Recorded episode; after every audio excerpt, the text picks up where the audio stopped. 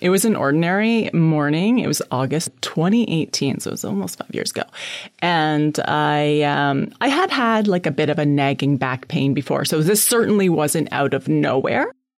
Lara Pingue is an editor at The Globe. And in 2018, a simple sneeze changed her life.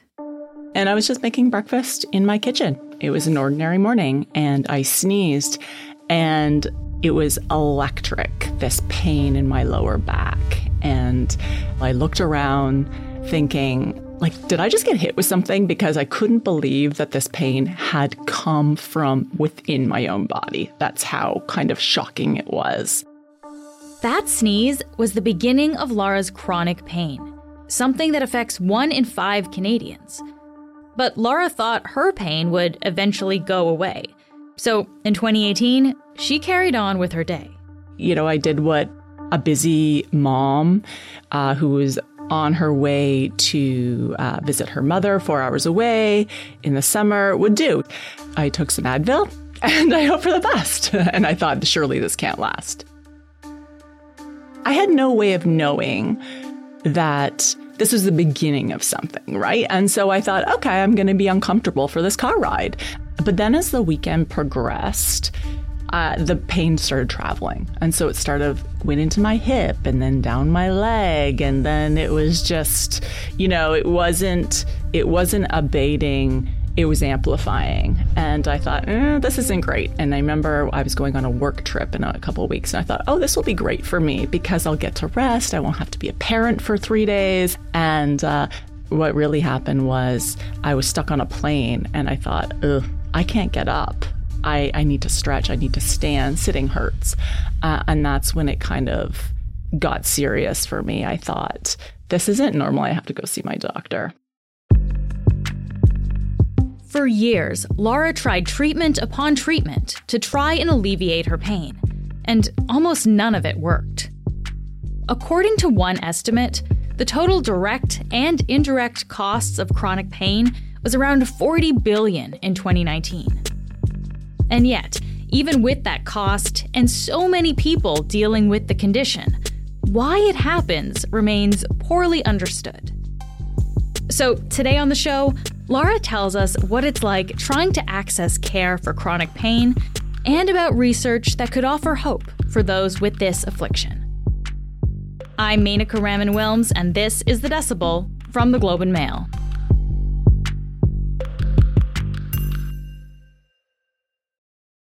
Lara, thank you so much for being here. Thanks for having me. Lara, what was your life like before that sneeze?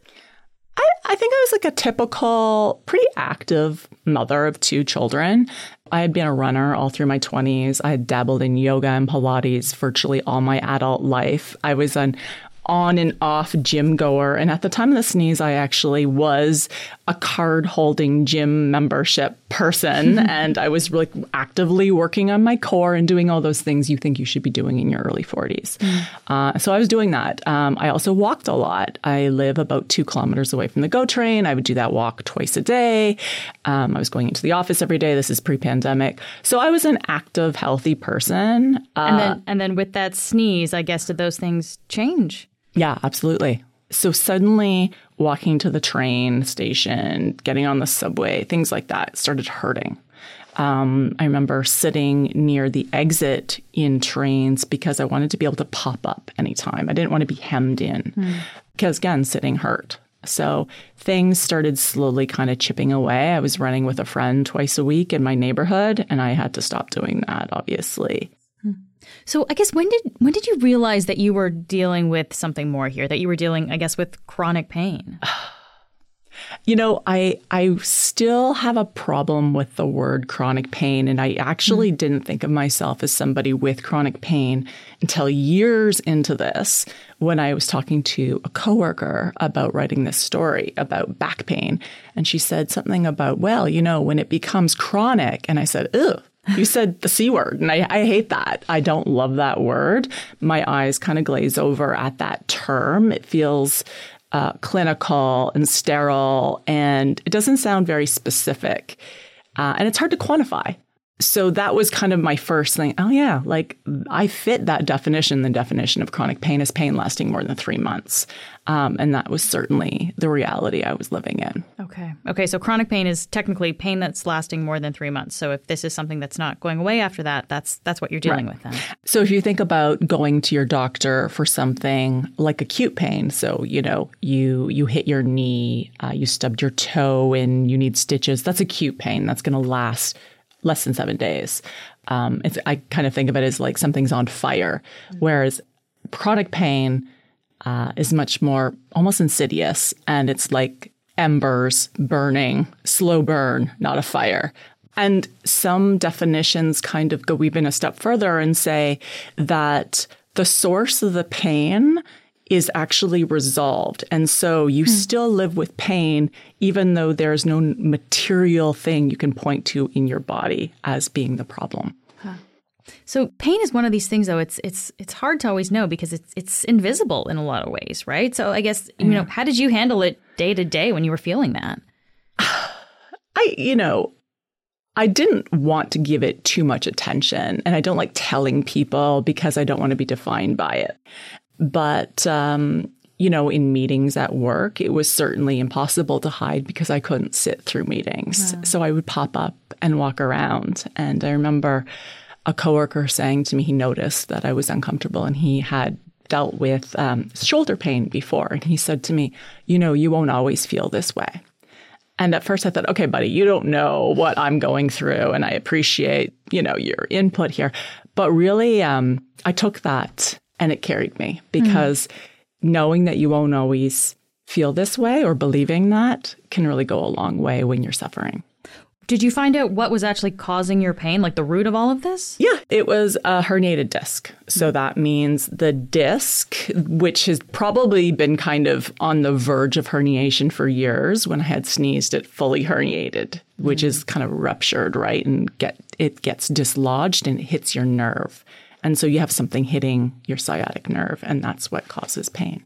So what what did you try to do to relieve oh, it? Like, yeah, what, what did you try? I do? well, I started with the the usual suspects. So I took over the counter pain meds. Advil liquid gel is kind of my the OG pain reliever for me, um, even more so than like prescription meds.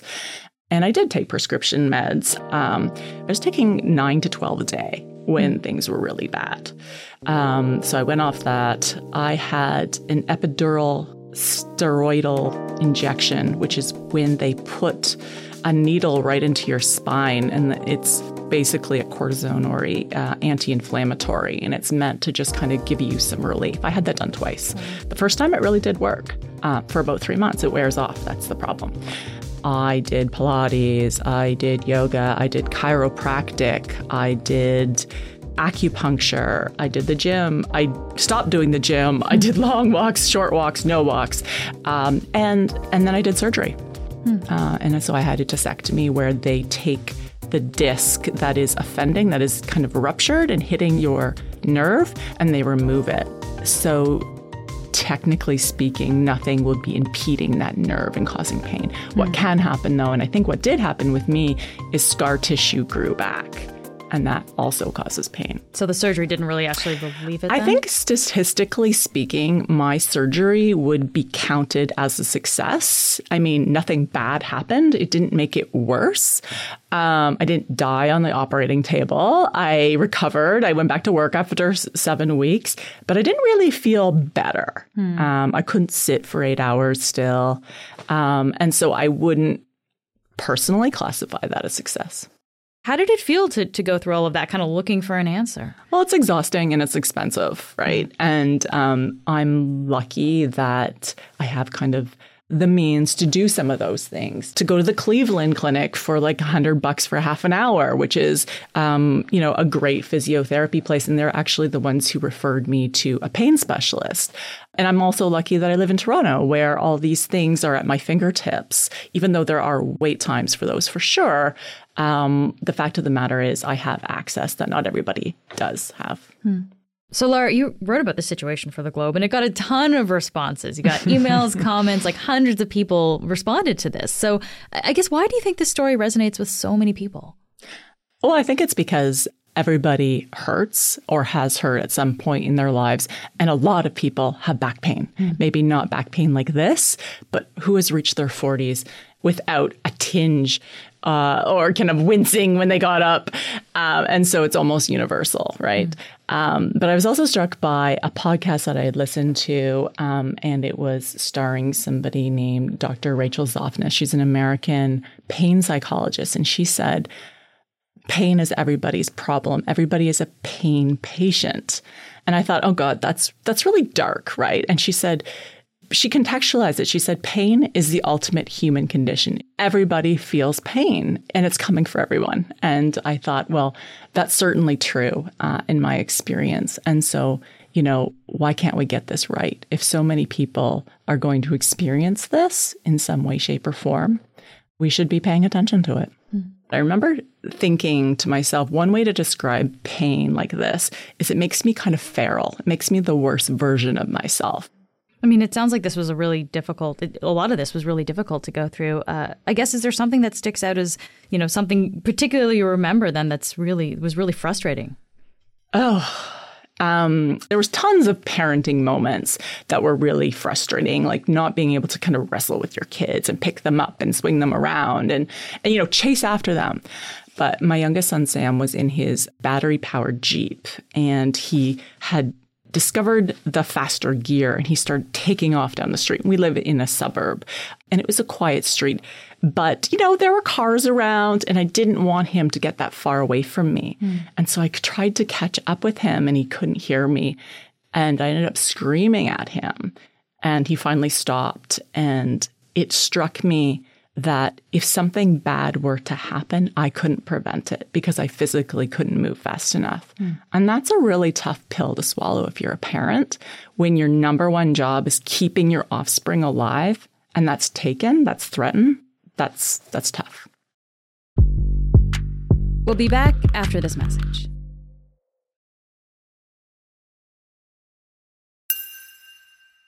Okay, so after all of this happened, uh, you you went looking for some answers, really. So yeah. tell tell us what you found. Where does where does pain come from, and and on a physical level, like how how does it work?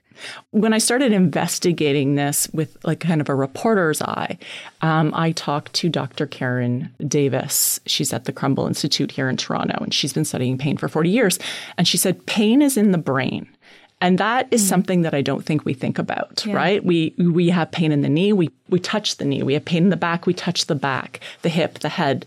Um, but pain is registered in the brain, and that means that pain is subjective. It is the same way you would you would say maybe I don't like olives, but you know somebody else loves them.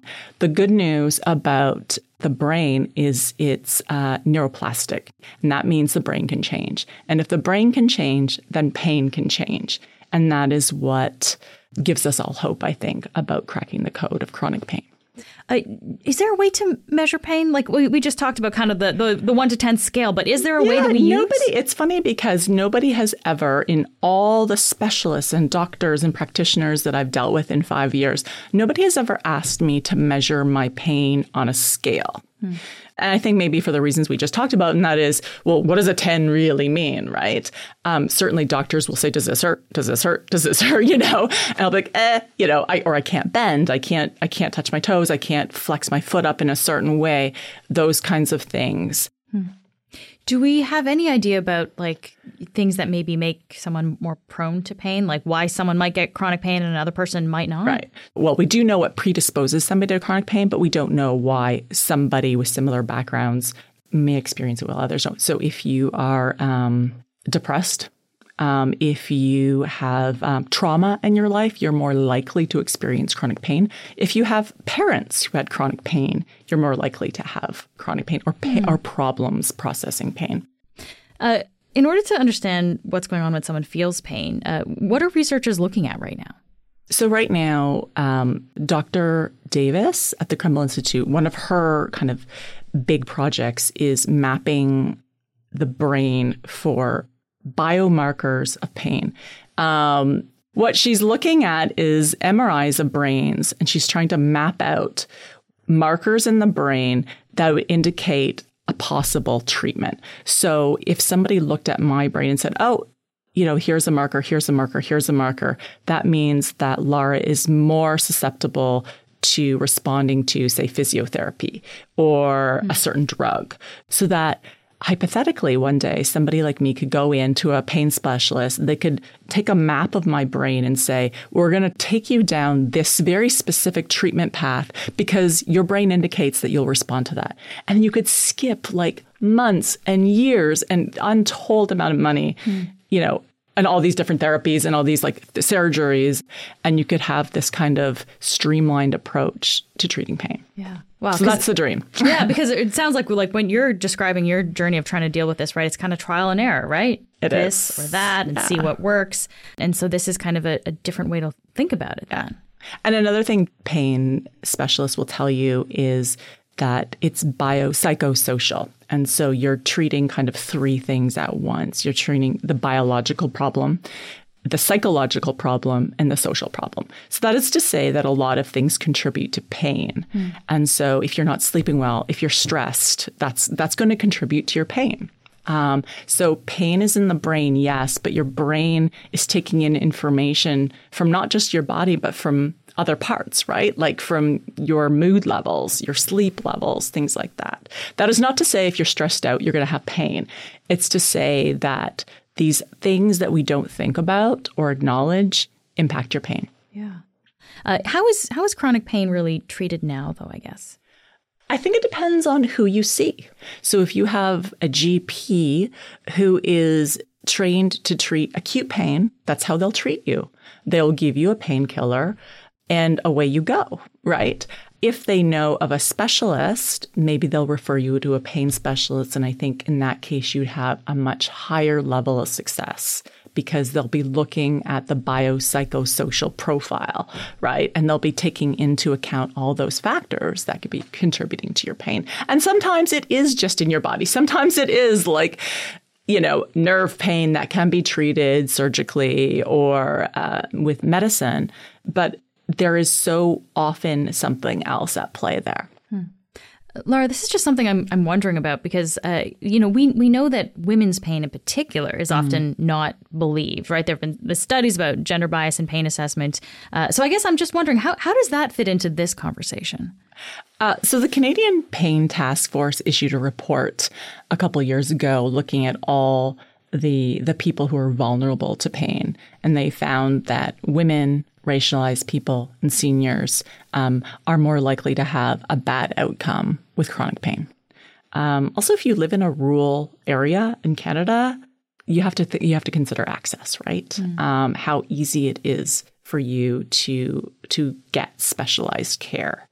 It's it's so interesting because we're talking about how this is kind of misunderstood and, and diagnosed differently with by by different healthcare providers. But like, isn't pain such a huge part of healthcare? Right? Like that's often why you go to the doctor. Something is hurting, right? Yeah, guess- especially back pain. It is staggering how many people go to see their GP for back pain right? So and why is why is pain so misunderstood? Because people don't understand the brain. The brain is a big mystery, I think, and also because the way it's taught in medical school. So that's changing now. Um, but you know, there's that famous stat that veterinarians have better training in pain management than medical doctors wow. dealing with humans, and that is true. It's changing, but doctors are trained to put out fires, right? And I think of chronic pain as kind of smoldering embers, you know, not this big blaze, right? And so it demands a different kind of treatment that not all doctors are prepared for. And think about how overwhelmed our healthcare system is. Think about what our family doctors are dealing with right now. How can we expect them to have all the answers? So, for people suffering from pain, chronic pain in particular in Canada, uh, what are the hurdles for them to, to get treatment today? Uh, wait times, for sure. Um, and also, if you think, for instance, something like physiotherapy or massage therapy or acupuncture is going to work for you, that's all out of pocket, right? Um, you have to pay for that. And it's time consuming. If you work shift work and you don't have sick days, think about kind of the personal cost that that takes. Um, so there are certainly a lot of barriers for everyday Canadians. Hmm. I guess what what could we do to make things better? Is, is there stuff in the system that we can change? What what have experts told you about that? It's like anything. I think the more you know. So if we talk about it, right? And that is starting to happen. There's like these portals for pain online and and it's being taught in medical schools and things like that. That's not going to help you if you have a doctor who's been practicing for 45 years or 30 years or 25 years, right? They're not new medical grads. But I do think that is changing. Um, and also the the WHO is now calling chronic pain a disease, right? So it's being recognized, I think, in yeah. a way now that yeah. maybe it wasn't before. Yes, it is a medical condition in and of itself that can be divorced from an actual physical ailment or something, right? You can say, I have chronic pain, and that's it, the end of story. We, we talked about your, your pain for quite a while now, but, but how, how are you doing now? So much better. Um, certainly nowhere near the day of the sneeze. Although I have to say, just recently, I must have done something and I've kind of had a little bit of a setback, like a little bit of a flare in my back pain. I'm wearing running shoes right now. And that's always a telltale sign that I'm not feeling awesome. But I've learned that health is a delicate condition and it can be snatched from you at any moment. Um, and so that's a, that's been a big lesson. Lara, thank you so much for being here today. Thanks for having me. That's it for today. I'm Menaka Raman Wilms. Our producers are Madeline White, Cheryl Sutherland, and Rachel Levy McLaughlin. David Crosby edits the show. Adrian Chung is our senior producer, and Angela Pacienza is our executive editor. Thanks so much for listening, and I'll talk to you tomorrow.